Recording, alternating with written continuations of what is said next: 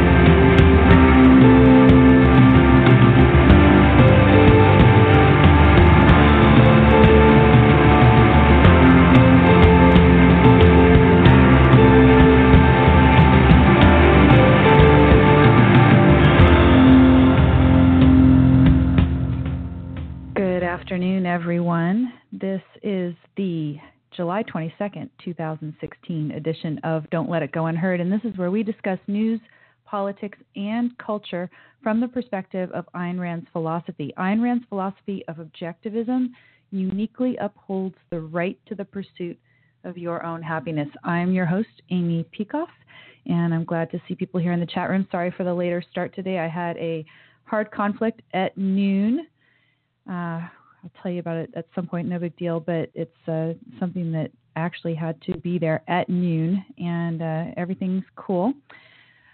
And I'm here happy to talk to you guys today. The topic for today is a Republican Party, if you can keep it. Yeah, I couldn't resist the little turn of phrase there. If you go to don'tletitgo.com, you will see the program notes that I've got set up for today's show. And you'll see at the very top, I have a link to the Jezebels website because the Jezebels, which, you know, thanks to them, I have my intro music. They have a song called Mace Spray that is the intro to this show. And they have just announced a tour. Uh, I think I told you last week that they had announced the Australian dates of the tour, which in and of itself was tremendous news from my perspective because the keyboardist, Heather Shannon, had been uh, being treated for ovarian cancer. And it sounded like it was pretty serious. And of course, ovarian cancer is a fairly aggressive cancer, and you just don't know how someone is going to do. But it appears that she is doing well and strong enough to go out on tour, not only in Australia, but also United States and Canada. And those dates are on the website. You can find them, like I said, at the link at my blog at don'tletitgo.com. Highly recommended. Uh, people are saying, Have you seen the new video? Yes, I have seen the new video. It's very interesting because when you listen to the song, you don't necessarily get you know the idea of what they're going to do with it in the video. They will in effect have somebody interpret the song visually and do something that you might not have anticipated just by listening with the song. That's all that's all i'm going to say. But yes they they did it well. It was a um, an interesting twist on Smile. So uh, yeah, do go check out the video. They have a Facebook page where they post a lot of all this information as well if you're over there on Facebook. Um, so yeah, so go to the blog don'tletitgo.com. You can see that I put right under that link about the Jezebels the latest atrocity. It, you know, it seems like I mean there's been two different atrocities in Germany this week.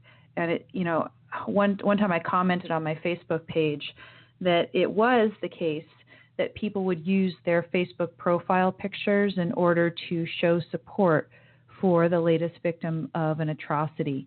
So, for example, last fall at the it was Bataclan, I believe, is the name of the club in France that was savagely and viciously attacked by a bunch of scumbag jihadists.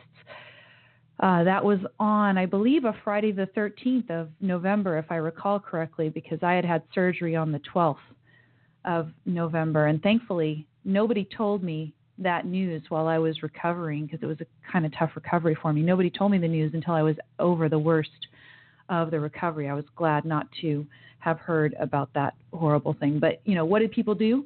They uh, used sort of an overlay of the French flag on their profile pictures. And, and I did this as well when I was up and able to do it. And then, of course, recently with the attacks in Nice, we did it again. And, uh, you know, with Orlando, we also did the, um, you know, sort of the rainbow overlay to show solidarity with the LBGT, add extra letters as you see fit, community um, as well. And, you know, but now what's happening? What the police are being viciously attacked. Then you have Germans being attacked. I don't know if this latest attack is one of jihad or not. I've just been barely getting the news. Uh, as I understand it, latest from New York Times is what I've got, and they have it via the Associated Press.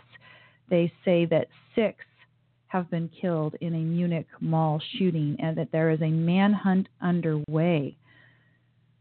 So if you are in Germany, I guess uh, if you're in Munich, in particular in Germany, but maybe anywhere around Munich, who knows how fast this guy could go, you might want to stay in where you're safe for a while until they catch the either single shooter or multiple shooters. It says a manhunt was underway Friday for a shooter or shooters who opened fire at a shopping mall in Munich, killing six people and wounding others. The city transit system shut down, and police asked people to stay inside their homes and otherwise avoid public places. At the moment, they say no culprit has been arrested. The search is taking place at high speed, they say. Uh, the city of Munich sent a smartphone alert telling people stay indoors, etc. Uh, police say witnesses reported seeing three people with guns near the Olympic Olympia, and there's no way I can pronounce this. Um, I I Centrum. Oh, I that I botched it. I'm very sorry to the German-speaking listeners. Anyway, uh, a mall there, and um, the the spokeswoman Claudia Quenzel told the Associated Press there were several dead and wounded. Not, didn't provide exact numbers. Uh, so now they're saying six people were killed, but maybe that toll is going to go up. You'd think if there were three shooters, that more than six people might end up dead, but maybe we have a lot of wounded. We don't know. So I guess the news is going to come out about this. Um, we don't know, you know, anything, of course, at this point about the shooters in this case. We do know that on Monday it was a 17-year-old Afghan who wounded four people in an axe and knife attack on a train near uh, Wurzburg. Is that how you pronounce it? And then there was another woman as well who was wounded outside as this guy tried to flee. He was shot and killed by police, that particular scumbag. The Islamic State has been claiming responsibility for a lot of this, but authorities in Germany have said that that teen, that 17 year old Afghan, likely acted alone. You know, again, even if this person acted alone, was he inspired by the Islamic State? It appears that, you know, probably he, he was. And so this idea that you'd say, okay, well, they acted alone.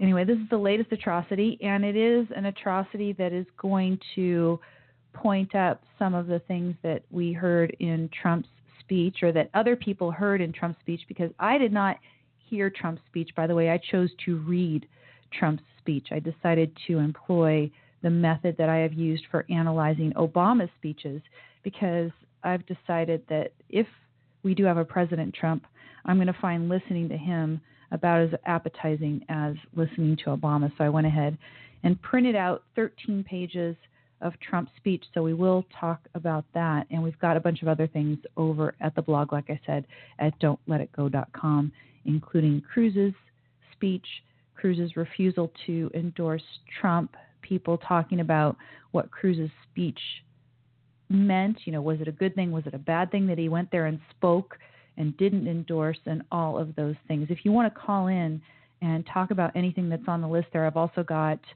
you know, Milo Yiannopoulos being booted off of Twitter just one week, right after I was praising him here on the show. He's booted off of Twitter entirely uh, it's really really sad. I talked about you know that it's too bad he's gay and all that kind of stuff. I made that joke, and next thing you know, he's booted off Twitter.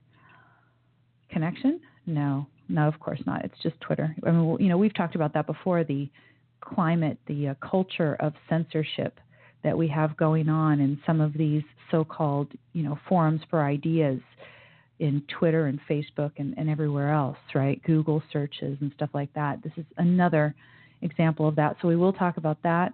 and also, of course, the 28 pages of the 9 11 report that were finally released and that show connections of people in the Saudi government with 9 11. Uh, I guess it was just greeted with a whole big yawn and everything, given all the news of this week. I don't, I, you know, neither Trump nor Cruz actually even spoke about it in their Republican convention uh, speeches. So that's really kind of interesting as well. But if you want to talk about those stories and more, Turkey I also have on the agenda the what they would call abortive coup in Turkey and, and the ramifications, the repercussions of that. You can call me at 760 888 5817. Again, that's 760 888 5817 if you want to talk about these topics. I know that Ed, who's been over in the chat room, has said that he wants to talk about at least two of those things.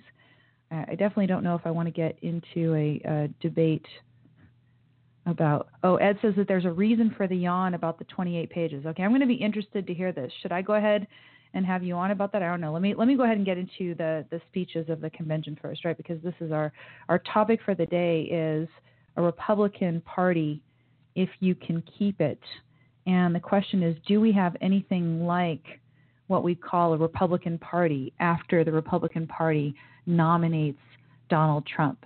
And, you know, many of us, we've talked about Donald Trump and some of the things that he said in the debates over the show, but I would find nothing kind of more fitting than to go through his acceptance speech and tell you what I see there and tell you what it means for a Republican Party to nominate this person as its its nominee. You know, people say, okay, well, it's not going to be as bad as Hillary. I'm trying to see where where's what's the way that Ed put it here in the chat room because my three words, and this will mean something to those who are familiar with objectivism, but I'm going to explain as I go along. My three words when I look at this are primacy of consciousness, but he has five words. Ed says, not as catastrophic as Hillary.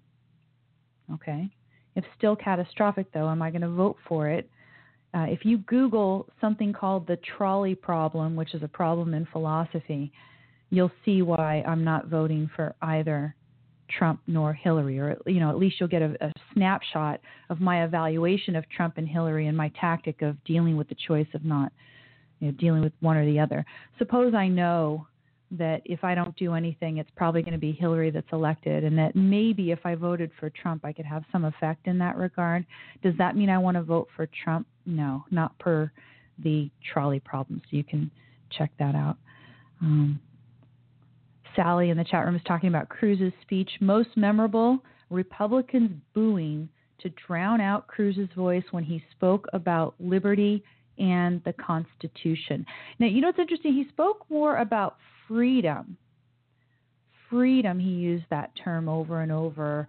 Liberty, not as much. The word freedom he used over and over. And I'm wondering if he used the word freedom in a way to keep people uh, more tied to the Republican Party and less likely to jump ship to the Libertarian Party, which is happening among a lot of, you know, prior self-titled Republicans. They are jumping over to the Libertarian Party and, and Gary Johnson as a refuge for some sort of sanity. So I'm, I'm wondering if that was a deliberate choice, and this would play into our attempts to divine what it is that Ted Cruz has in mind when he goes to the Republican convention, where he knows that you know the whole purpose of the convention is to crown Trump as the nominee, and yet he is not going to endorse him. Instead, he's going to congratulate him and, in effect, tell people don't necessarily vote for this guy, vote your conscience, vote for principles of freedom. Uh, some people were saying, well, maybe he is actually trying to, you know, say that he's leaving the Republican Party. And I was a little skeptical about that. And this choice of the word freedom over liberty when I was thinking about this morning, I was thinking this sort of plays into it this idea of freedom. Uh, in the chat room, Roger Williams has posted a link to Dr. Michael Hurd's interpretation of Ted Cruz's speech. Not so much interpretation, but his evaluation of what it means to make that speech instead of coming there and either endorsing or refusing to speak altogether. You know, what is it that he was trying to do? Uh, Ed says a swing and a miss from Dr. Hurd. I tend to disagree with Hurd too. I think that whether we say that Cruz was there still trying to save some remnants of the Republican Party, or whether Cruz was there to say a farewell to the Republican Party and bring the good people away from the party with him. And those are two different types of interpretations you can make of that speech. I think it's clear that he was not endorsing Trump, okay? Um, whichever of those two you make, I think that there's a value in doing one or both of those things. Maybe he was doing it sort of as a, a, litmus test, right? He'll come there and use the word freedom and talk about these principles. And depending on the reaction that he gets, he's either saying goodbye to the party or he's going to be there working with the remnants, the rubble that remains of the former Republican Party. Um, now, Ed says, still, while I'll eat, I'll eat up speeches with a theme of freedom, I don't think it was particularly effective in today's political context. Corey says he's going to write in me for the election. I don't know how effective that is going to be. Maybe we need to write somebody in who is better known. But it might be kind of cool if you could start a buzz about my show by writing me in. I, I wouldn't mind that at all. And and by the way, I do have some interesting and exciting news about the expansion of this show soon. And those of you who are supporters of my show, you can go to don'tletitgo.com and find out how to become a supporter.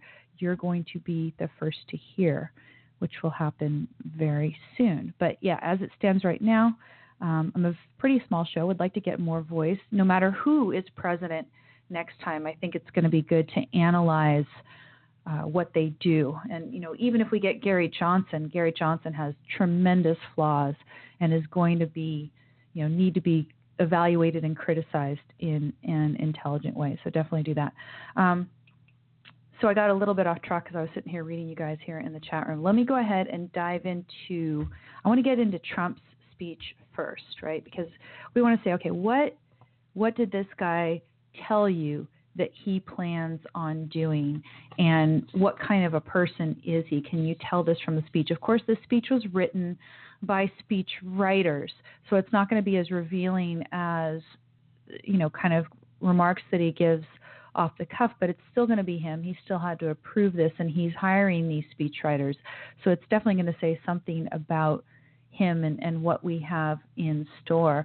Uh, you know, he starts out, I humbly accept your nomination. Yeah, when does he ever do anything humbly? Not exactly. And that's not necessarily a bad thing, but some of the, uh, you know, bragging that he has done has been uh, a bit offensive. Uh, when he says at the beginning, he has a whole thing about the 14 million votes and most votes in the history of the Republican Party and, you know, uh, the stats with the Democrats and stuff. I mean, there's two things to say. First of all, should you really brag about the fact that a whole bunch of Democrats crossed over to vote for you when one of the potential interpretations of that is that they wanted to make sure that you get nominated because they know that you can be defeated by Hillary in the general election. They thought you would be the easiest to topple. So maybe you shouldn't brag about this. The other thing is the way that he's talking about this, the 14 million, the 60% more votes and the blah blah. It sounds like some of these success guru guys I don't know if you've heard some of the stuff from like Eben Pagan, Brendon Burchard, and these guys. They all follow a formula when they're doing their presentations, and they start out building what they call credibility. And credibility is just what do other people say about you? What what sort of testimonials or statistics can you throw at people about all the people who love you? And that's what he's doing there in the beginning. Um, then he says, we are going to, um, you know, be a country of generosity and warmth. If you look at his Twitter feed, do you feel that there's, you know, it's a place of generosity and warmth? How is a country led by him, judging by his Twitter feed, going to be a country of generosity and warmth? Uh, warmth towards a few very select people, maybe? I, I don't know. Um, and then what is this juxtaposition of safety, prosperity, and peace with law and order? Right? He says, we're going to we'll lead our country back to safety, prosperity, and peace, but we will also be a country of law and order, as if those are contradictory. These are not contradictory. In order to be a country of safety and prosperity and peace, of course, we have to be a country of law and order. How much of a country of law and order will we actually be under Trump? I, I get the ten, you know, the sense that Trump is going to be very happy to use the increased executive power that's bequeathed to him by Barack Obama. And I don't know how much it's going to be uh, a country of law and order, especially with you know the number of eyes. I you know I am your voice, and I am this, and I am that. I'm I alone can solve this. It's all around him. I think he's going to be a person using executive power, but anyway, it remains to be seen. Um, so then he's going to go into all of the crises that face the nation now. And people talk about, you know, this was a dark speech, and it's justified because this is a time of darkness. Um, but you know, th- this idea that you know he's going to just list all the horribles, and then you say, okay, well, vote for me because I alone can solve it. That's not going to be enough. So we're going to see what he actually concretely proposes in. Um, now this is. Uh, oh, he says no. You are misreading this. Uh, Ed in the chat room says he says law and order is in distinction to generosity and warmth, not safety, security, and prosperity. Um, okay, okay, maybe he reads it that way. Um, but I don't I don't think he means generosity and warmth in contradiction to the others. Um, I think he means that those are in contradiction to both of those things before it, right? And also, why why would generosity and warmth be in contradistinction to law and order either, right? now I'm going to have to tell you this story, right? And I, I, didn't know if I wanted to take the time, but here we go.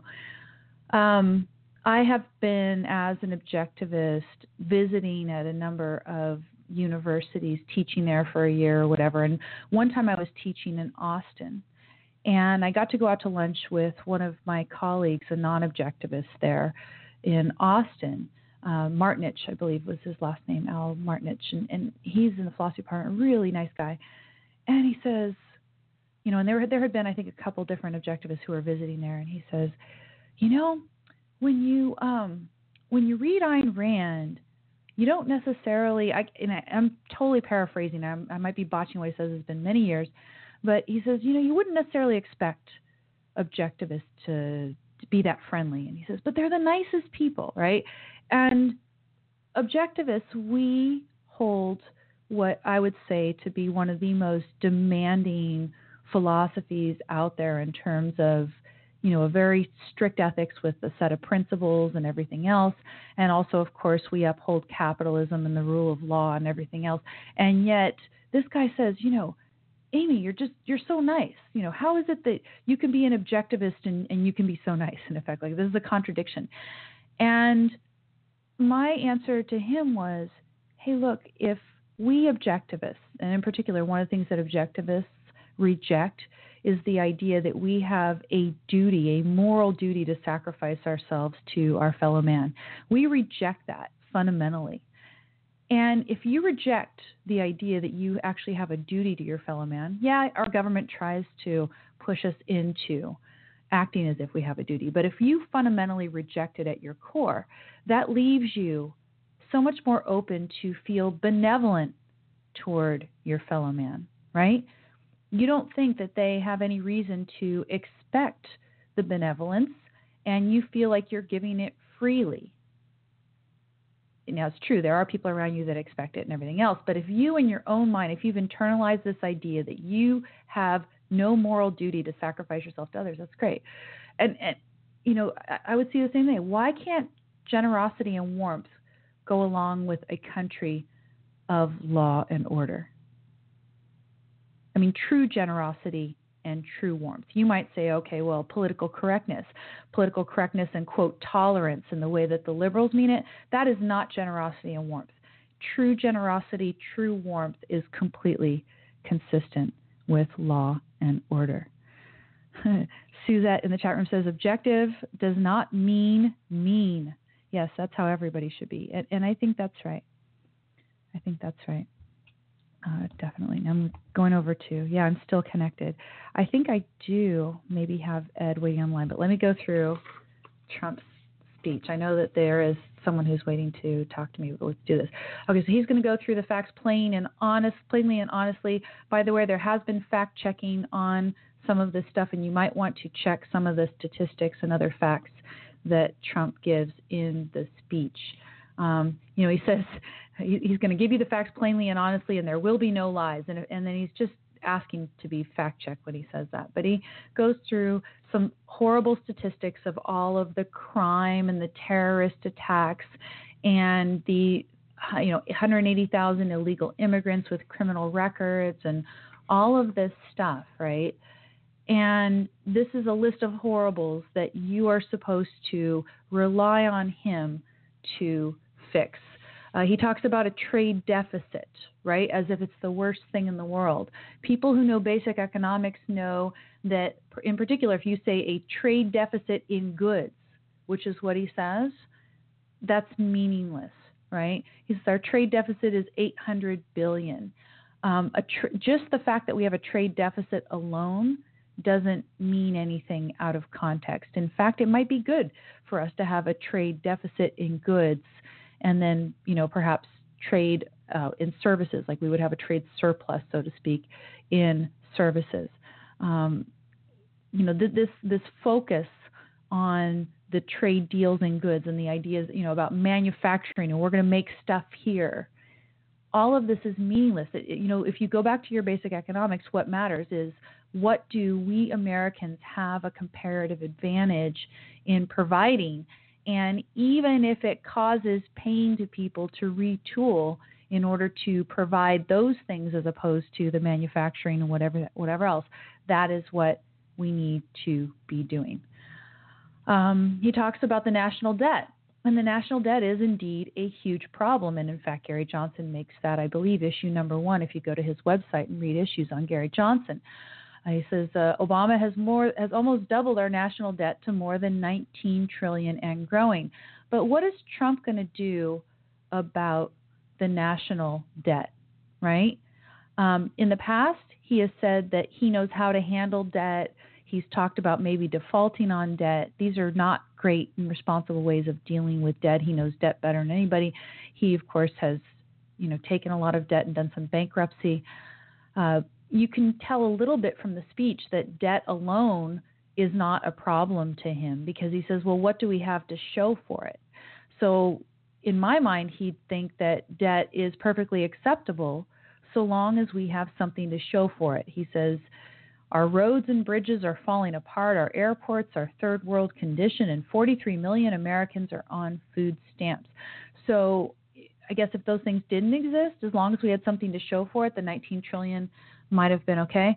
So then he says, okay, look at the state of affairs abroad. And he talks about Iran, and he says it's one of the worst deals ever negotiated. Implication you should deal with Iran. You can negotiate a better deal, and everything would be okay if you did. Um, one thing he is right Obama drawing a red line in Syria and everybody knowing it means absolutely nothing. We are, as Leonard Peikoff said many years ago, now a paper tiger. That would have been a good line to put in the uh, the thing. Now he talks about Hillary, right? And you know he says, okay, these are the problems. These are the problems, and he's going to criticize Hillary now. Um, her instincts, her bad instincts, her bad judgment. What has Trump said about her? Trump didn't he say one of the best Secretary of States ever, or some horrible line like that? Uh, who is he to criticize Hillary Clinton's performance as Secretary of State. Perhaps the revealing thing in this speech is that you know he says her bad instincts and her bad judgment something pointed out by Bernie Sanders. So he's going to deflect. Bernie Sanders has pointed out. Don't you know? Never mind what's behind the curtain, right? Never mind what he has said in the past about Hillary Clinton. Look at what Bernie Sanders has said about it. Um, so he talks about, you know, the legacy of Hillary Clinton, death, destruction, terrorism, and weakness. And what is he going to have? What do you need? He says a change in leadership. A change in leadership is required to produce a change in outcomes. And when he's talking about leadership, he's talking about a personnel change, right? People. Switch out the people, and then suddenly everything is going to be great. And that's not necessarily true, right? You can have a change in outcomes, not necessarily with a change in personnel, but a change in strategy, a change in ideas, and a change in the execution of those ideas. But you know, it's a change in, in leadership, right? He wants you to accept him as your leader. Everything will be okay as long as he's leading. So then he says, okay, he's going to talk about the plan of action. And he says the plan is going to put America first. Americanism, not globalism, is our credo. And I would say, okay, fine if Americanism was our credo, but he doesn't literally mean Americanism in its true sense. He doesn't mean Americanism as the country founded on the ideas behind the pursuit of happiness. When he means Americanism, he means just putting America first in a way that I would interpret as almost like kind of the Nietzschean way, right? In what way does he suggest that we should put America first? Um, that's the stuff you want to look at. So he says, okay, the American people are going to come first. Well, does that mean put over other people? And in what way? Uh, safety at home. You know, safety at home. Uh, you're going to also, you know, have some reforms on the economy he's going to talk about too. So, safety in the economy. These are things he's going to fix. Uh, so, you know, what are those reforms? And again, I think I'm already on page like four, and there's nothing concrete yet. Okay, I remember all the way up to page six, there was still nothing concrete. Uh, he's criticizing that Hillary is going to keep the current system rigged in place. But no, he's not like that. He says, there's all these people who are working hard, they no longer have a voice. I am your voice, he says. I've embraced crying mothers and etc. Right? Um, then he goes into criticizing Hillary Clinton the 33,000 emails, you know, on the private server, and what the FBI said that she was extremely careless and negligent. So this is just minor compared to what she actually did. Um, you know, no plan, right? He's still just denouncing Hillary. Um, you know, her single greatest accomplishment, this is a great line, right? Hillary Clinton's single greatest accomplishment may be committing such an egregious crime and getting away with it. Now, is that a great accomplishment? I mean, maybe if you have no moral compass, yeah, you could speak that way, but whatever. It's a great line. Um, still no concrete plan of what he's doing. Uh, he says, Now I've joined the political arena so the powerful can no longer beat up on people that cannot defend themselves. Nobody knows the system better than me, which is why I alone can fix it. He is the guy. It's about personalities, it's about him. So then what does he say he's going to do? Okay, he's going to fix the system. He's starting to give you a little bit of an idea. He wants the system to, quote, work fairly and justly for each and every American. Fairly and justly for each and every American. This is, you know, essentially sounding a little bit Rawlsian, you know, the idea that you're going to make even the least well off somewhat better off with every decision that you make. Otherwise, it's something that you shouldn't do that is a very kind of Rawlsian way to think. So, you know, it's looking at each and every American. It's going to imp- improve a lot of them. And this is something he says elsewhere in the, the speech as well. First task, he says, liberate the citizens, our citizens, from the crime and terrorism and lawlessness that threatens the community. So, how is he going to do this? We want to find out. How is he going to liberate our citizens from the crime and terrorism and lawlessness? Then he launches into what may as well be a newscast because he's talking about all the horrible things that have happened officers being killed in Georgia, Missouri, Wisconsin, Kansas, Michigan, Tennessee, more in Baton Rouge, Louisiana. Sounding again like a newscast. What is he going to do concretely? First thing he tells you, he's going to work with and appoint the best prosecutors and law enforcement officials to get the job properly done. Okay, appoint in what way? Do they not have the power now to get the job done? What's going on? Um, blank out. If these are already the best prosecutors and law enforcement officials, aren't they out there doing the best job that they know how? How is it that you're going to either give them different powers or give them different directions? No, no answer, right? He says, in the race for the White House, I am the law and order candidate. Okay, great. You can pronounce that, but you haven't given me anything. And what does he do? Instead of giving you specifics about how it is that he's going to appoint these people who are already out there working in law enforcement and somehow his appointment of them is going to make them do the job differently or better, he doesn't tell you how that's going to happen. Instead, he launches into a denunciation of our current president. Now, it's a true denunciation, it's one that we all sympathize with, right? He talks about the fact that Obama has made it a more uh, dangerous environment by dividing us by race and color, et cetera. It's true, right?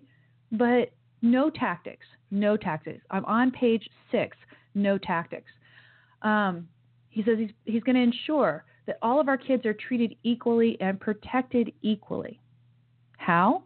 Well, he's going to ask himself a certain question. He'll just put himself in a certain mindset. Does this make life better for young Americans in all of these different cities who have really, in every way, folks, the same right to live out the dreams as every other child? Again, this is very Rawlsian. Uh, you know, look at these places where kids are most at risk Baltimore, Chicago, Detroit, Ferguson, et cetera and see if you're going to make those least well off kids better off. Very, very Rawlsian. And as I've criticized Cruz for talking about Rawls before, this is not what I would call a small government mindset at all. Because if you're going to do the Rawls thing, you're going to redistribute. You're going to engage in egalitarian redis- redistribution until you cannot make the least well off any better off by further redistributions. And, you know, again, back there, what did he say about the debt? Well, here's all this debt, but what do we have to show for it? He didn't say he's not going to put us further in debt. So keep that in mind. Uh, he says we're going to defeat the barbarians of ISIS and we're going to defeat them fast. How?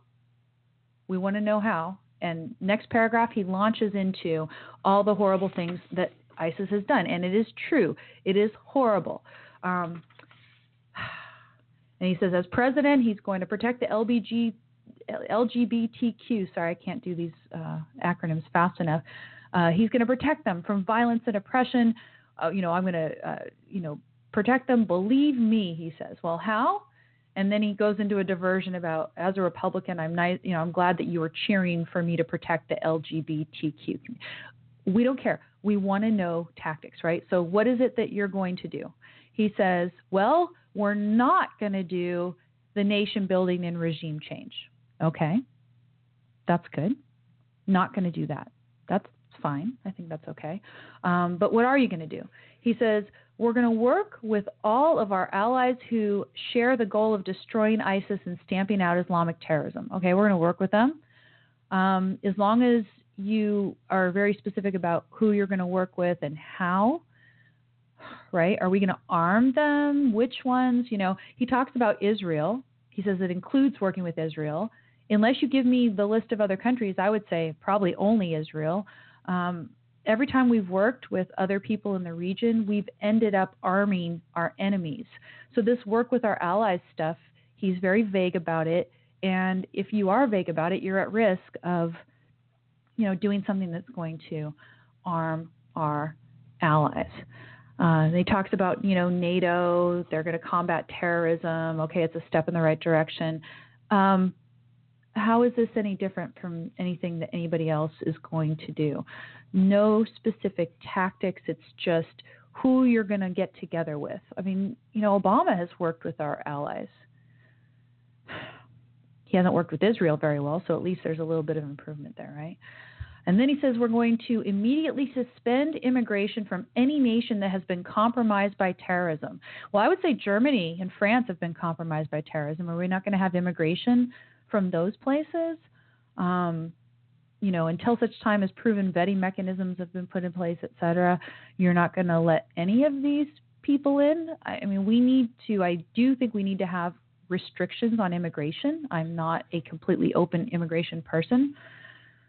But, you know, in what way are you going to define this? Etc. I'd like I'd like to know that a little bit more. So at least there's something like that. Um, the opponent, yes, Hillary has called for the increase in Syrian refugees. Of course, I mean, you know, here here's my position again. Um, we might be open to having some refugees come here, but we would certainly not use any taxpayer dollars to aid the travel of refugees to our country. Um, if some private people want to bring in refugees and we can adequately screen them to make sure that they are not, uh, you know, a threat to our country, then okay, let them in. You know, make sure that they are really refugees and not ISIS plants or moles. But this idea that our government is aiding these refugees and actively bringing them in is, of course, intolerable, and we need to just stop that. Why not just stop any aid that our government is giving to bring these refugees here? Why not make them come on their own dime or on the dime of people who are willing to put up private donations specifically for that? Um, I have someone in the chat room who's doing a whole lot of boldface stuff, and I don't think I've seen you in my chat room before. It's Africa the Great. In the chat room here, it'd be better and less distracting to me and the listeners if you didn't put the boldface stuff. And you're talking about Uber, and I'm not even sure that this is relevant to what I'm talking about on the show. So, anyway, if people do uh, want to call on the topic of the show, I'm going to take calls in just just a little bit here when I get through this. Anyway, so he's going to do that. Um, and then, you know, he talks about admitting refugees or admitting people to our country only those who support our values and love our people. So, you want to put an ideological litmus test on this, you want to put an emotional litmus test on this, love our people. There are problems with that, and I've talked about problems with putting up an ideological litmus test on a post on my blog at don'tletitgo.com, and I believe it's called something like a response to Ed Mazlish on immigration. I, I have rejected that. I think the only type of litmus test that you can put up is one that shows the people taking actions in support of you know movements that are actually you know trying to out to kill us you know that actually uh, represent a risk to our safety. He talks about anyone who endorses violence, hatred, or oppression. What does endorse mean exactly? Are you, are you actually providing support, for example, for ISIS?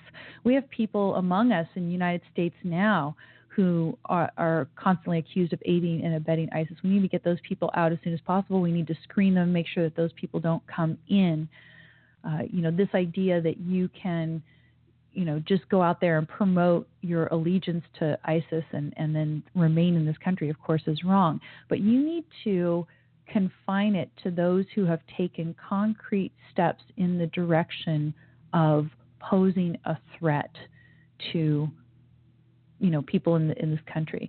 Even if they say well i don't really like united states but i got to come there and work i mean do they have to love us? Do they have to love our people? Not necessarily. I think i would leave that to the free market to decide whether you want to hire somebody who doesn't love our country and doesn't really want to be here uh, he talks about you know decades of record immigration have produced lower wages and higher unemployment. I highly doubt that it's immigration that has produced lower wages and higher unemployment. I think it is the fiscal policies and the regulations that have done that. It is statism that does that. It's not immigration that does that. Um,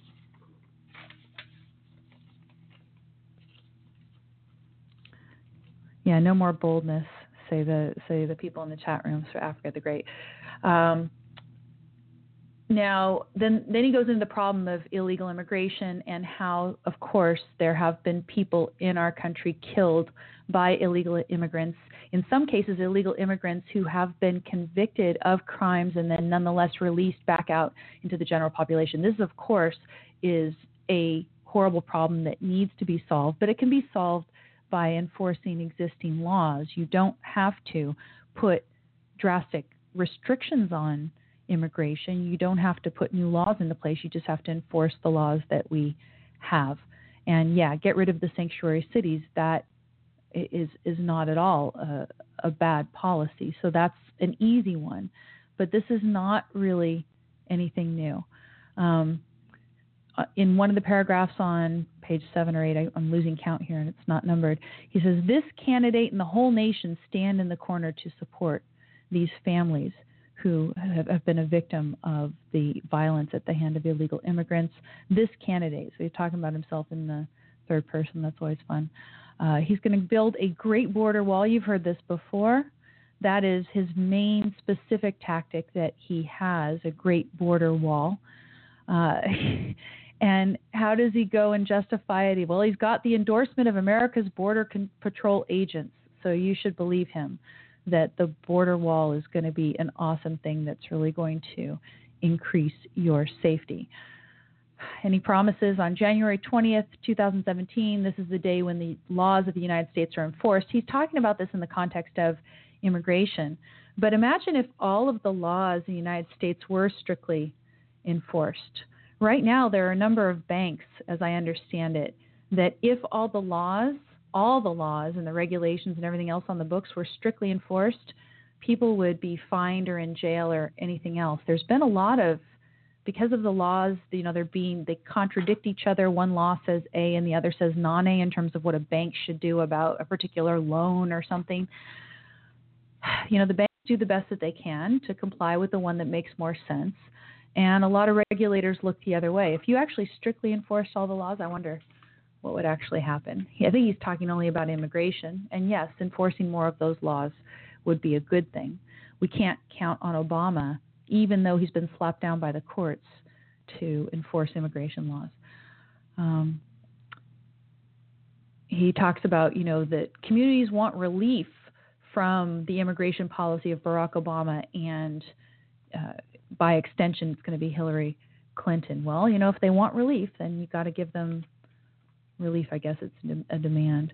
He's going to have a new fair trade policy, and this is where, you know, it's, it starts to get a little bit scarier. He says he's going to make our country rich again using the greatest business people in the world. What does using mean exactly? Is he going to conscript the business people? Uh, he says he's going to turn the bad trade agreements into good ones. What does that mean?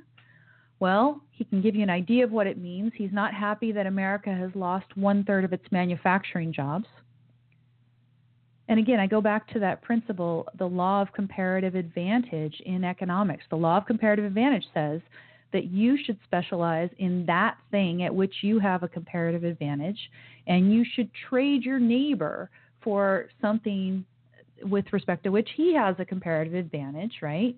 And then, you know, uh, come up, come to an agreement because if I, for example, can bake blueberry muffins like there's no tomorrow, the best tasting blueberry muffins, and I can do it super efficiently, then my friend Ed, who's here in the chat room, suppose you know, suppose he makes great chocolate bars, for example, and I really do. I love chocolate. So I'm going to trade the blueberry muffins for the chocolate bars via the intermediary of money typically, right? We're not going to usually do a one by one trade off. Uh, and that's how we're going to live, right? You should do that thing at which you have a comparative advantage. And it might be that we have a comparative advantage in creating the next Facebook, the next Google, the next Twitter, the next Uber, the next Airbnb, services and information providing and networking technologies, right? Maybe that's where we have it.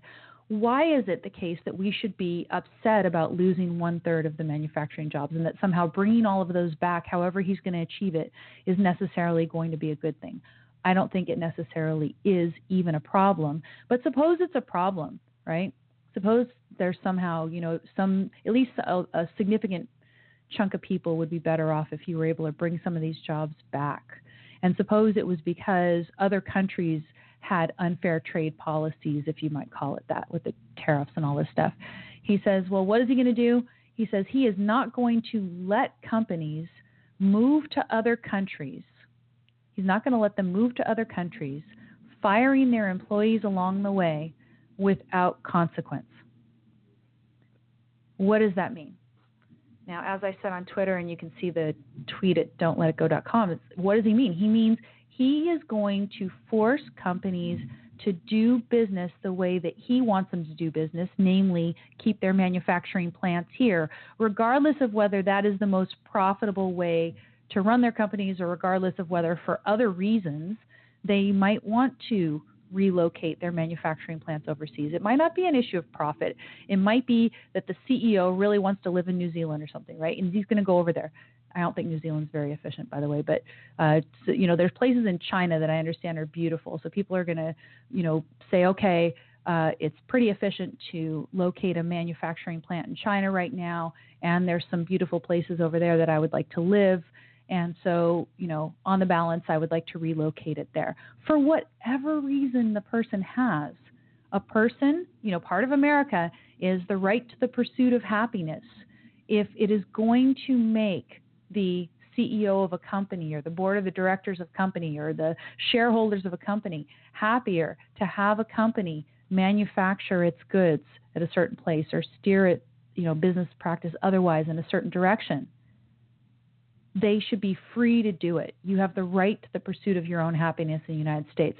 But no, not according to Trump. He is not going to let them do what they want. Presumably, they want to do it. Otherwise, they wouldn't be doing it. You know, that's another story. But you know, here they are. They have. They say they want to move overseas. They think it's the best for them and their shareholders. And he's going to say no, no, you cannot.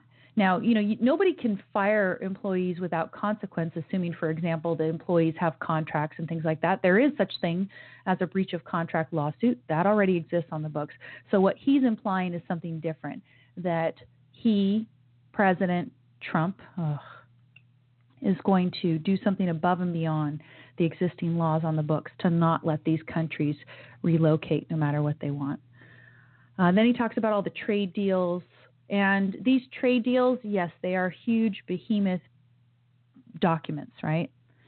And we should not have these huge, long, insanely complex trade agreements. But as I understand these documents, the trade agreements, by and large, the goal is to reduce trade barriers.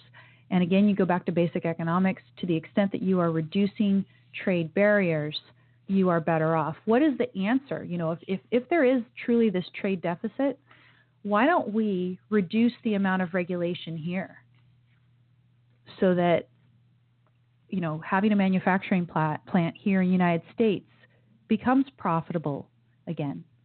I mean, instead of make America great again, how about make America profitable again and make that profitable for all the businesses?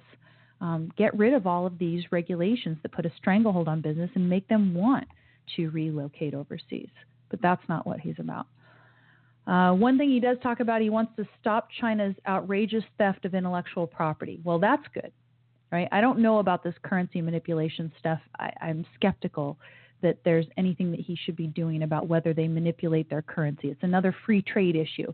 You know, if they want to put restrictions on their economy, we are still nonetheless better off by keeping ours free. But it is true that we need to stop the theft of intellectual property if we can.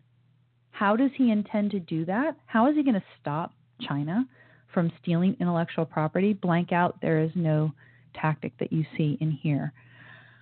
Um, he talks about the, you know, the horrible trade agreements. He says, we're not going to have that. We are going to start building and making things again building and making things again, as if building and making things is what we always have a comparative advantage at. I do not think that that's true. Uh, then he says we're going to reform the tax laws and that he is proposing the largest tax reduction of any candidate. I don't know if that's really true. Maybe he just means for the middle class. And he also says it's going to be simplified for everyone. Whatever it is, it's not as simple as what Ted Cruz or Gary Johnson have proposed. So, uh, any I don't have any details here. Uh, we're going to deal with the issue of regulation, one of the greatest job killers of them all. How is he going to do it? Well, one thing he does say, at least, he's going to lift the restrictions on the production of American energy. Yes, that is true. That is something that has been suffering under a stranglehold, particularly under Obama. So that would be nice. But I would say other candidates, certainly Ted Cruz and probably also Gary Johnson, would lift the restrictions as much or more. Uh, he, we're going to put our steel workers and our miners back to work again. Again, you know, should the steel workers, should the coal miners be back to work? If, for example, we allowed the Keystone pipeline or we allowed more fracking and stuff, are we going to rely on coal as much? I just read an article uh, last couple weeks or so that the whole idea of clean coal, clean coal that the government's been trying to force on everybody, these clean coal plants, it's a total myth. It's another boondoggle, just like Solyndra, that there's been tons and tons of money uh, you know that the Obama administration has directed towards these clean coal plants in the South, and that's all been a total farce, a total rout, as usual. Um, so the one thing, okay, lift restrictions on energy. Yeah, you can get a lot of uh, you know a lot of money into the economy that way. And then what is he going to do? He says, well, we're going to build roads, highways, bridges, tunnels, airports, and the railways of tomorrow. So you can imagine under a President Trump that there are going to be a lot of government and infrastructure type projects, probably achieved by taxes on the energy economy that he's so called unleashing. That's what I'm guessing. Either that or go into more debt, right? As long as you've got something to show for it at the end of your 19 plus trillion, it's okay. Uh, school choice, he says you could send kids to a safe school of your choice that sounds okay. That sounds kind of vague, though, and it's certainly not as good as Johnson, who has pledged to get the federal government entirely out of education. He's going to replace the disastrous Obamacare, but you've heard him in the past. He's talked about keeping a mandate. We're going to fix the TSA at the airports because it's a total disaster. How? He's not going to tell you. Then he says we're going to work with our students who are drowning in debt. Take the pressure off of them. Now, how is he going to take pressure off of them? He's going to nullify the contracts that they have to pay back this debt. Uh, is that how it, you're going to take pressure off them? Uh, you're not talking about freeing up the economy and creating jobs as a way to do that. You are implying that you're going to somehow forgive some of their debt or change the terms of the contracts under which they're supposed to repay it. That sounds very much like a Democrat, doesn't it? We're going to ask the countries that we're protecting at a massive cost to us to pay their fair share. That's fine. That's good as far as it goes. Um, then we're going to take care of our veterans like they've never been taken care of before. He's got a 10 point plan. He's not telling you any of the points of the plan, but it has tremendous veteran support. Appeal to the authority of the veterans. VA scandal, all this stuff, and then he says uh, he's going to get rid of wasteful spending. In the first 100 days, he's going to get the list of wasteful spending. This sounds very much like Newt Gingrich, you know, this kind of tinkering with waste at the margins and not cutting huge government programs, which is what anybody should be doing today if they call themselves a Republican or a Libertarian. You know, Cruz was going to get rid of what, five different government agencies, federal government agencies the idea of just oh wasteful spending little projects here and there. No no no. We need entire departments to go. He's going to appoint justices. He's going to replace scalia with a constitutional conservative. Do you believe him? He says it's the most important issue decided by the election. Good if so. He's going to do it. Uh, his opponent wants to abolish the second amendment and he says i've gotten the early and strong endorsement of the NRA. Isn't it true that the NRA is a little lukewarm on him now because he's been asking the NRA for making concessions about background checks and stuff like this? So, how strong is that endorsement of the NRA that he's touting out there? He thanks the evangelical and religious community for the support. You know, this is another diversion. He says, I'm not sure I totally deserve it, and that's true. If I was an evangelical, I don't know why I would support him because he's not anti abortion or anything else. And then listen to this, right? He's talking about religious institutions that they should have tax exempt status, even if the speech that they're putting out there is political speech. And what I'm going to ask you is in today's context, is it a good idea to give religious institutions tax exempt status for political speech? I don't want religious institutions, for example, to have a comparative advantage over other think tanks, for example, right? And doesn't, you know, again, every time you give tax exemptions or rebates or deductions and all of this stuff, this is something that manipulates the behavior of people. And if you're doing political speech, especially in a context where a President Trump is not going to dismantle significant functions of government, right? What you'd be doing is if you grant a tax exempt status to organizations engaging in political speech, you are incentivizing rent seeking behavior. That is what he's proposing here incentivizing rent seeking behavior by giving tax exempt status to religious institutions. I don't want to see that. I want them to not have tax exempt status, I guess, for any of this stuff, but we need to eliminate so much of the taxes that whether it gets tax exempt status doesn't matter nearly as much. But in today's context, I would think this is disastrous because you're going to have the government have just as much power, and the political speech is going to be rent seeking. He says, All we have to do, we're going to accomplish all these things, all we have to do, and this is where the primacy of consciousness really kicks in. We just need to believe in ourselves and believe in our country again. Start believing. It's time to show the whole world that America has become bigger, better, and stronger. And then he repeats it just for emphasis.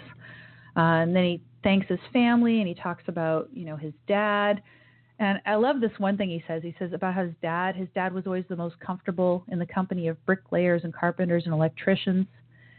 And he says, I have a lot of that in me also. I love those people. How revealing, right? It's not that he's the most comfortable, but it's like, yeah, I love those people. I, I can tolerate them sometimes, right? I can hang out with them. I just love them. Uh, his sole exclusive mission is to go to work for us. He's going to deliver a victory for the American people. We're going to start winning again. We have to break free from petty politics of the past, etc. Now listen to this next line. This is actually it sounds like a good line, but then I'll tell you something about it which is interesting. He says he says America is a nation of believers, dreamers and strivers that is being led by a group of censors, critics, and cynics. Believers, dreamers, and strivers being led by a group of censors, critics. You know, it's, a, it's the yes people and the no people. And he's saying, well, you know, we're the yes people and they're the no people. But again, this is all on the level of consciousness. You should believe him. All these people love him. You know, his family's so great. And yeah, here, believers, dreamers, and strivers, you should not be basically shut out of your dreams and your beliefs by censors, critics, and cynics. But it's not about the action. I mean, striving implies some action, but believers and dreamers, not necessarily so much. He says a lot of these people now, you know, the cynics and everything, they want to keep the rigged system in place. And it's true. We need to unseat this rigged system. It is horrible. But he says instead, what do we choose? We have to believe in America. Just believe in America. We don't have much time. Goes into this whole thing about the urgency. Uh, and that's another thing that the you know the Burchards and the Pagans and all of the those sales guys in the world, the marketing guys. You know, we don't have much time. Act now. Support me, Trump. I will be your champion. He says, I will be your champion in the White House. I will be your champion. All about me. I am your voice. Right. Uh, he says we're going to make America strong, proud, safe, and great. Woohoo! That's the speech. There's n- not much, like I said there, in the way of tactics. Some of the tactics are outright scary, and I think would actually make things worse. Um, I'm actually sorry I've taken so much time analyzing it, but I thought it needed to be looked at. You know, again, I didn't watch the speech. People were telling me that the, the, the delivery wasn't very good, but that the content was good. So I really wanted to just focus on the content. And as I said, not a lot of concrete tactics, a lot of you know, believe me, I am your voice. All we have to do is believe in America. We just have to be on the ideas of believing and dreaming and striving. We'll be kind of vague about the action that we'll do, and we'll make America great again. Sally says the speech offers hope and change. Ed does agree with me. Yay. He says the production has moved overseas not because they are low wages, but because we are high tax and high regulation. Yeah, that is what I would like to see more of. He did say one thing about regulation, but he wasn't concrete about how he was going to actually get rid of the regulation. Well, given that I just talked forever, I think I'm going to go ahead and take a break by taking a call. And I think this is Ed, judging by area code. Is this Ed? This is Ed. How you doing? I'm doing good. I'm a little bit tired from my analysis of, of this speech, but you said you thought it oh was my God, a, you good spent speech. an hour on the speech. It was fine. Um, yeah, I mean, I, I think again, it's I think it's worthwhile. I think the Republicans should see who they nominated, right? Well, no, I mean I don't have as negative a view of the speech as you do. Certainly, you're right. If there's no specifics, and and uh, you know, there's a lot. Of And there are some very bad things. There, uh, there's some very bad things in that speech. Yeah. Mm, I don't think there's any really bad things in the speech. I, I, I mean, you and I may disagree here and there on, uh, on uh, initiation you know, of force here and there. issue. Initiation of force here yeah, and there. no, no. I mean, but like, yeah, well, but, well, initiation yeah. of force here and there. Like, yeah. all right, no, no. Uh, for for example, for example, I, I, this is what we were talking about on Twitter yesterday.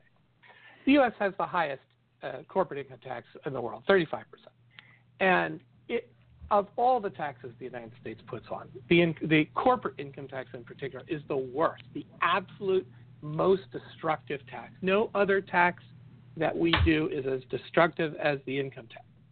So if Donald Trump were to say something like this, now he doesn't because he doesn't. He doesn't. That's the problem. Again, he doesn't. Yeah, go ahead. Again, he's he's not a good candidate. I'm not saying I like the guy. I don't like Okay. the guy. I'm saying if he were to say something like this, uh, Mhm. You know, we're going to cut the uh, uh, corporate income tax to 20 percent for companies who don't, you know, outsource. Now, however you would measure that, I don't know. Of course, it's ridiculous. The whole thing is ridiculous. But you know, that would be an improvement. I, I again, I think it should be cut for zero. I think you think it should be cut to zero. I think most of the listeners think it should be cut to zero. But Right. if we're judging by the status quo, and he said, you know, well, if you outsource labor, you're still going to be stuck at 35%, but if you don't, then we're going to cut it to 20%. That would be a huge improvement uh, for the American uh, economy. It would be a huge improvement. Okay, but again, again, that. what you're This what you're me, doing, you're using me, you're this is not using you're using a tax code to manipulate behavior, which I think is bad. Well, again, if if it were me, if it were me, I would set it to zero. And Yeah. I think if it were you, you would set it to zero. Yeah. But we are not judging. We are not. And if it was Ted Cruz, candidate. he would set it at something even and not do this, you know. I I mean, again, Yeah, actually, you know, you know a, uh, basic, you know basic economics, Ed. Why is he flouting the rules of basic economics? Why is he saying that we need to build stuff and make stuff here? We don't necessarily need to build stuff and make stuff here, right? We do need to Uh, rem- remove. We do need I to would- remove any barriers that the government is erecting to us building and making stuff here.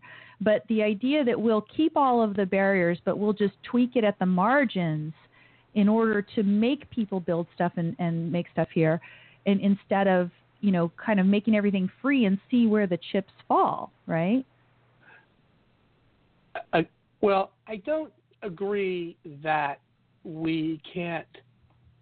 That uh, we shouldn't. You know, we don't have to make anything here. We can make everything in China, and we just do. You know, well, we I don't think we can make everything there, Uh, obviously, but, I'm saying I, I mean, I, I, I think that in a in a perfect world where you know we all the countries were free and and and productive and and and uh, you know capitalist, I, I I think that would be true. We don't live in such a world, and so there are some constraints um, on that that the reality of uh, imposes on us. For instance, I mean, to, to take one obvious example, I, I know we don't want to talk about this. I'd rather talk about it for now, but uh, you know, the United States is a big country and it has a lot of uh, responsibilities with regard to defense.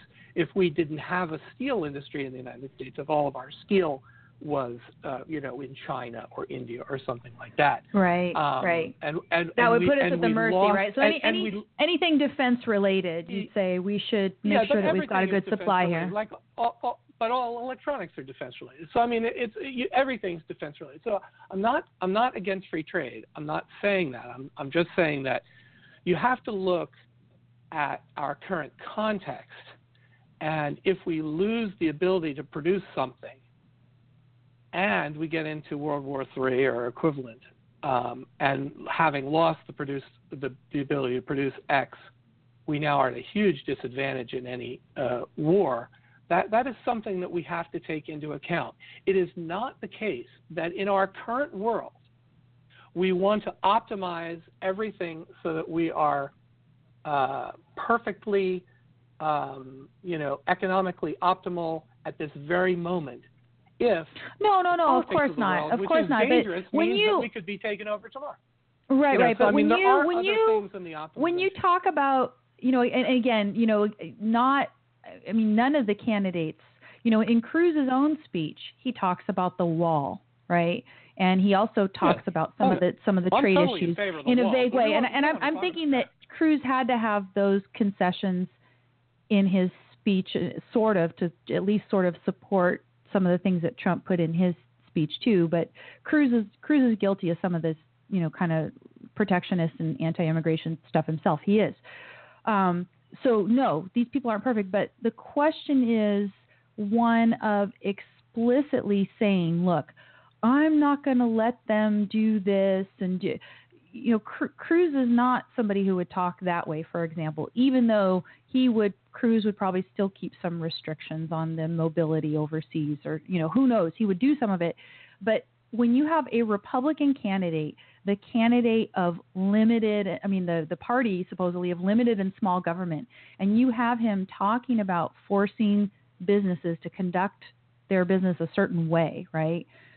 This is very disturbing to me. In addition to other things, I don't want them using the tax code to subsidize rent seeking behavior under the guise of religious freedom, which is what he does in that speech as well.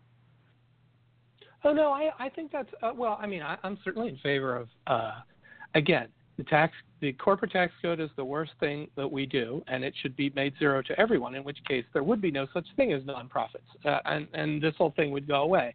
But in the context of our current tax code, um, the limitations on um, speech uh, for nonprofit uh, companies is uh, undefensible. I mean, I, I, I don't think there's any way to defend it, uh, and I think uh, I think he's absolutely right at this point. Um, that uh, that this rule that well, especially because it's partisanly enforced, right? Every black church in the country, right, uh, talks yeah, it, talks politics when, and and, yeah, does. And, it's only the conservative churches that are it's enforced against. So yeah, whenever you know, whenever a, there's any um, whenever there's any wiggle room of defending, you know, or, or, or construing a rule about what is and yeah. isn't political speech, then they're going to use the you know the interpretation of that rule in a way that favors whoever's the one in power, and that's scary. Uh, yeah, yes. I mean, there's absolutely no question that, that he's absolutely right on this on, on that yeah. one. I'm I, again, I'm not I'm not the I'm not a fan of Trump. I've never been a fan of him. I'm not a fan of him now. But if you're, if let's, we should talk in a week and say who had the better, uh, who had the better speech, uh, him or Hillary, um, because I think that. Uh, oh, I know, I, I know I Hillary's speech is going to be dreadful. My question for you is: Did did Trump deliver the speech of what you would call a Republican? Um, or did he deliver the speech of probably which would have been like kind of a almost a Bill Clinton Democrat, right?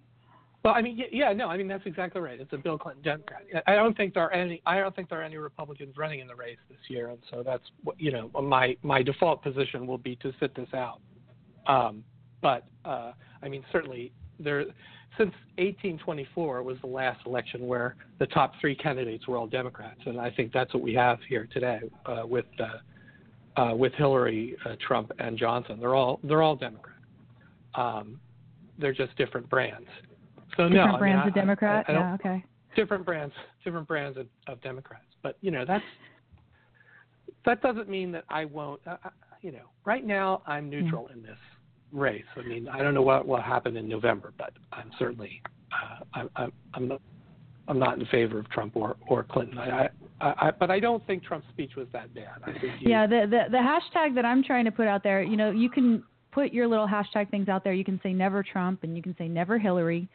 Or, and then there's another one on Twitter now that's never Trump or Hillary, right? I guess you should put neither right. Trump nor Hillary ever or something like that. That would be the grammatically correct version.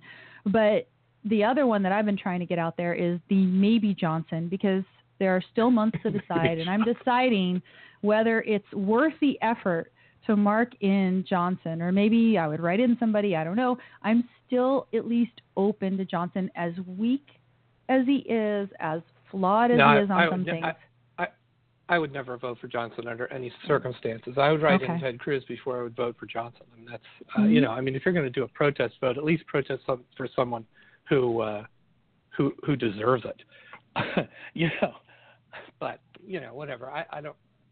I don't. I'd like to see Johnson in the uh, in the debate. So if anybody ever called me on a poll and said, "Who do you favor?" Yes. I'd say I'd lie to him and say Johnson because I'd like to see him in the debate. Yeah, I, I Um, want to see Johnson in the but, debates uh, at least. And and here's the thing: I actually think Ed that if we saw him in the debates, I you know again, I am skeptical, but I think there is a chance that if Johnson is in the debates, he could distinguish himself in a good way that would make us a little more excited about him. That's all I'm saying.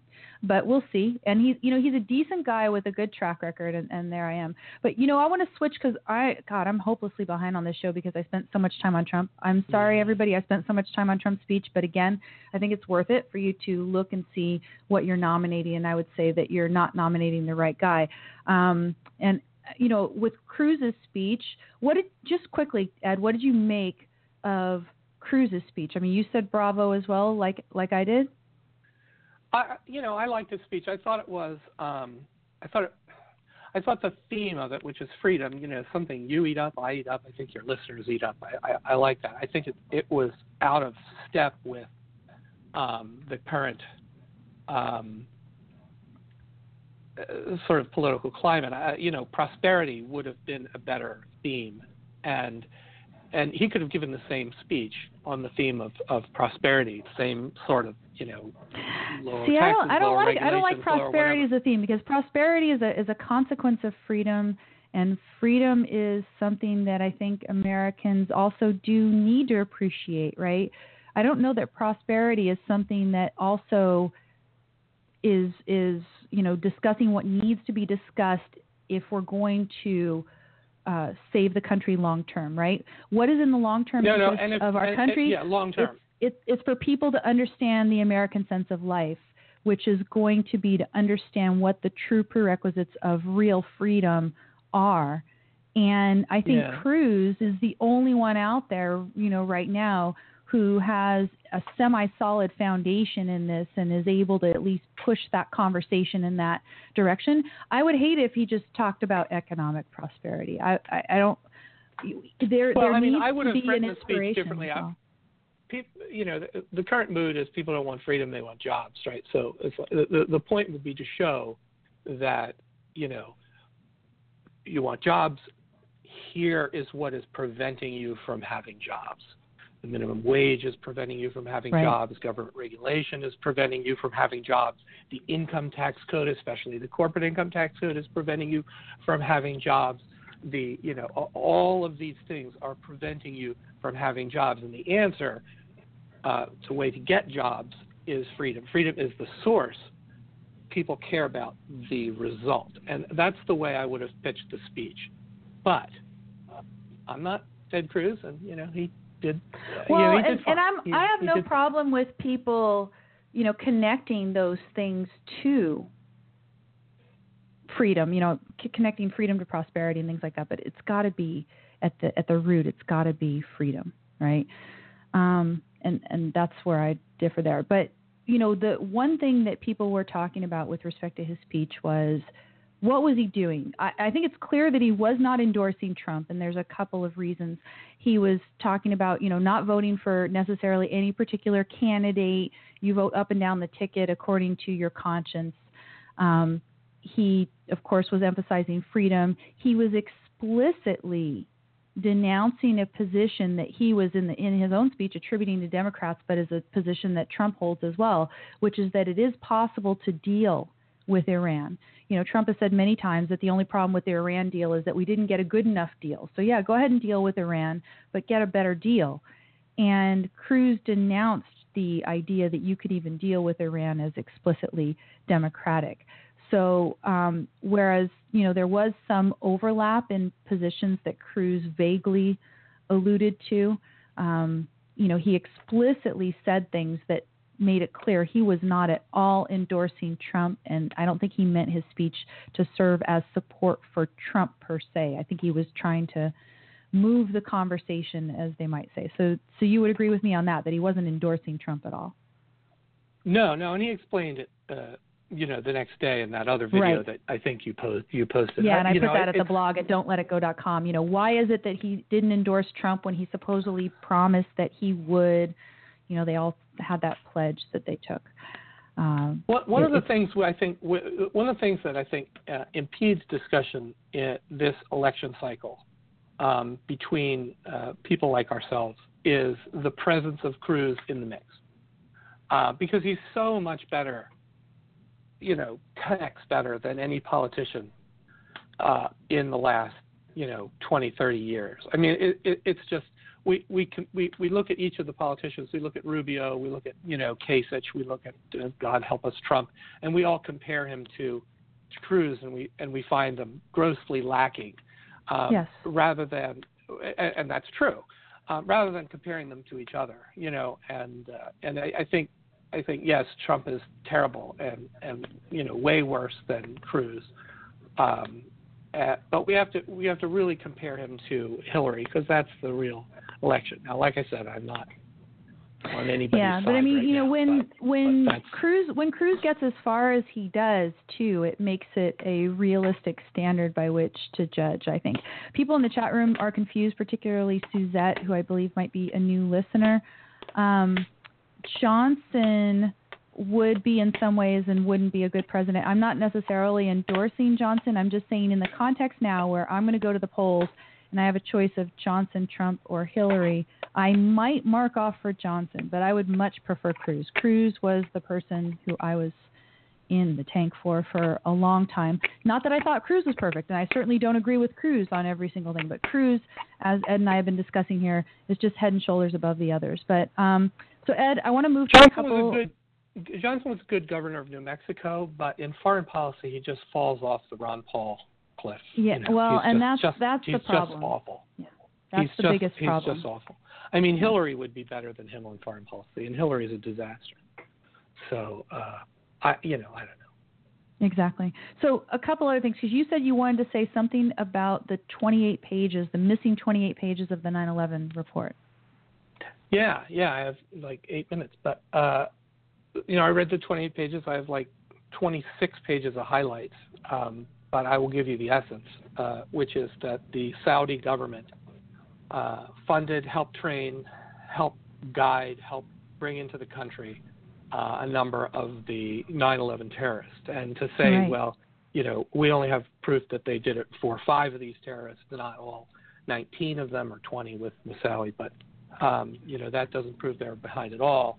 I mean, I think that's a I think that's a fairly anti-conceptual viewpoint. I, I understand Yes. uh, the, the the report was riddled with, well, you know, just because they helped this guy here and that guy there and this guy here and this because this said Saudi intelligence officer gave this terrorist money and just because that Saudi intelligence officer got this guy trained on how to pilot and just because the this uh, the terrorist had Prince Bandar, the uh, Saudi ambassador to the United States, and currently the head of Saudi intelligence, his phone number in his phone, and, and that, it's a, that it doesn't really mean that the Saudi government was involved. Well, that's all bullshit, of course. I mean, of course it was the Saudi government. I mean, if it was thinking principles, you can think in principle.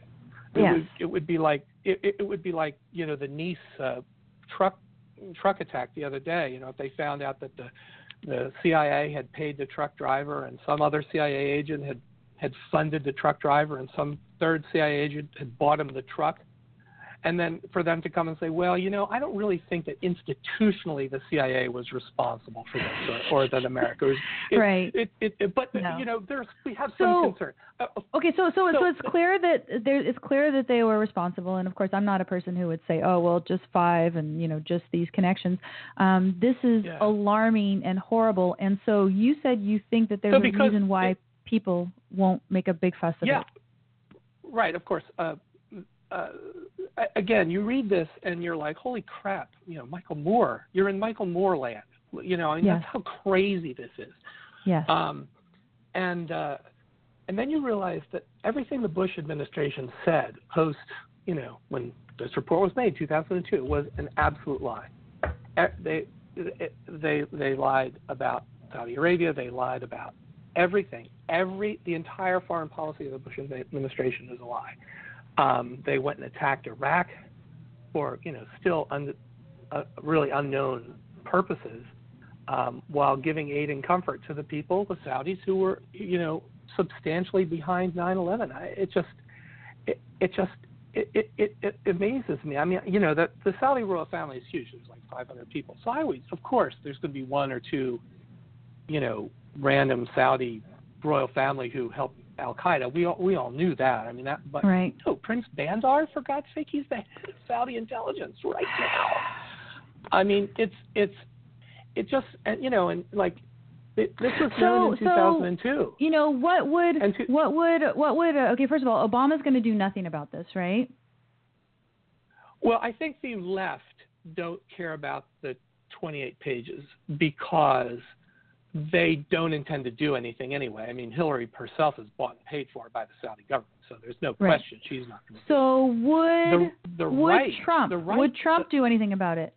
Would Trump do anything about it? I don't know. I mean, Trump's you know if if Trump Trump would have to actually think and and read and you know and act and think about things, and I don't think he's capable of doing that. I mean, the right doesn't want to do it because it really is a criticism of Bush, and they're still not they're still not able to look Bush in the eye and say, You, sir, were a disaster for the United States. Your foreign policy was a disaster. Your domestic policy was a disaster. Your spying on Americans was a disaster. Right. Everything about you was so, a disaster. So, so like and with everything else, the, the, so, so, so like with everything else, the, the question about Trump is we we don't know, basically. Yeah, um, I have no idea. I, I, so I've got I've got only four minutes left, and I want to ask you about one more topic. Okay. You said you had something sure. to say about Milo. Yeah, you know, I mean these. Um, these For people who don't know, Milo, Milo Yiannopoulos, uh, my gay boyfriend, has been banned from Twitter. Yeah, uh, yeah, he he he was banned because he said something mean about a black actress from that uh, new Ghostbusters movie. Yeah. Um, and and and for those who want to read about the controversy, they can go to my blog and see the whole back and forth. Yeah. But yeah, my my my view is these big social media companies are less and less purely private companies and more and more extensions of the government. This is certainly true with Google and Facebook, who um, who who get you know huge favors from the government. In fact, Google itself is an arm of the Democratic National Committee, for God's sake. Um, but I think Twitter is is wanting to go the same way. I think there's a, a, a I think they have some financial problems, and they they want to also become the arm of the DNC to try and make back by political favoritism what they sort of lost in the market. And I think this is just one of those things. So I do object when people say, well, this isn't censorship because Twitter is a private company. You know, this, yeah. this line between public and private is, is much, much is, blurred. Is getting blurred. It's definitely definitely than it, it has been before. So no, no, and, is, and a lot is, of it too. I think because of the you know those consent decrees that various agencies of the government enter into with Facebook and Twitter. I think it gives them, yeah, uh, you know, absolutely. an arm an arm to twist in these places, and it's pretty sad uh, about that. That's absolutely so, true. Um, so Ed, I'm sorry, I do have to let you go now because I am totally okay, out of time. But I do thank you for calling in, and yeah, we'll we'll, we'll talk debate, after we'll Hillary's catastrophe. I'm yeah, calling that sounds it criminals good. in Philly. Okay, that sounds good. We'll we'll hear from you probably next week then as well. Um, on the rest of the things that I've got over in the program notes at the blog at don'tletitgo.com, check them out. Uh, one thing I wanted to say is, you know, again, Donald Trump's speech, as I was talking about earlier, it's all about people, right? People and their contents of their consciousness, but not any particular ideas, kind of their beliefs and their dreams, and they want to make America great somehow. Whereas if you look at Ted Cruz's speech, and again, I've got the link to the text of his speech, he focuses on the fact that America was created on an idea and he focuses on freedom. That is what sets him, I believe, above Donald Trump. An idea that will actually tell you concretely what it is that you do to make America great again, which is make America free again, as many of my Facebook friends have put out there. Um, you can also see some of the news about other important things of the week. Uh, or Turkey. We're going to have to talk about Turkey, I think, in a future show because that's very important. What's gone there, the the coup, and now the fact that Turkey seems like it's going to be much less free, and the Second Circuit um, issuing great decisions on privacy. We're going to have to pick those up probably next week. So thanks everyone for tuning in, for indulging me as I analyzed Trump's speech. I hope you got something out of it. And I look forward to talking to you next time right here. It's going to be 3:30, uh, excuse me, 3 o'clock p.m. next Friday, 3 o'clock p.m. Eastern time, and I'll talk to you then. Take care.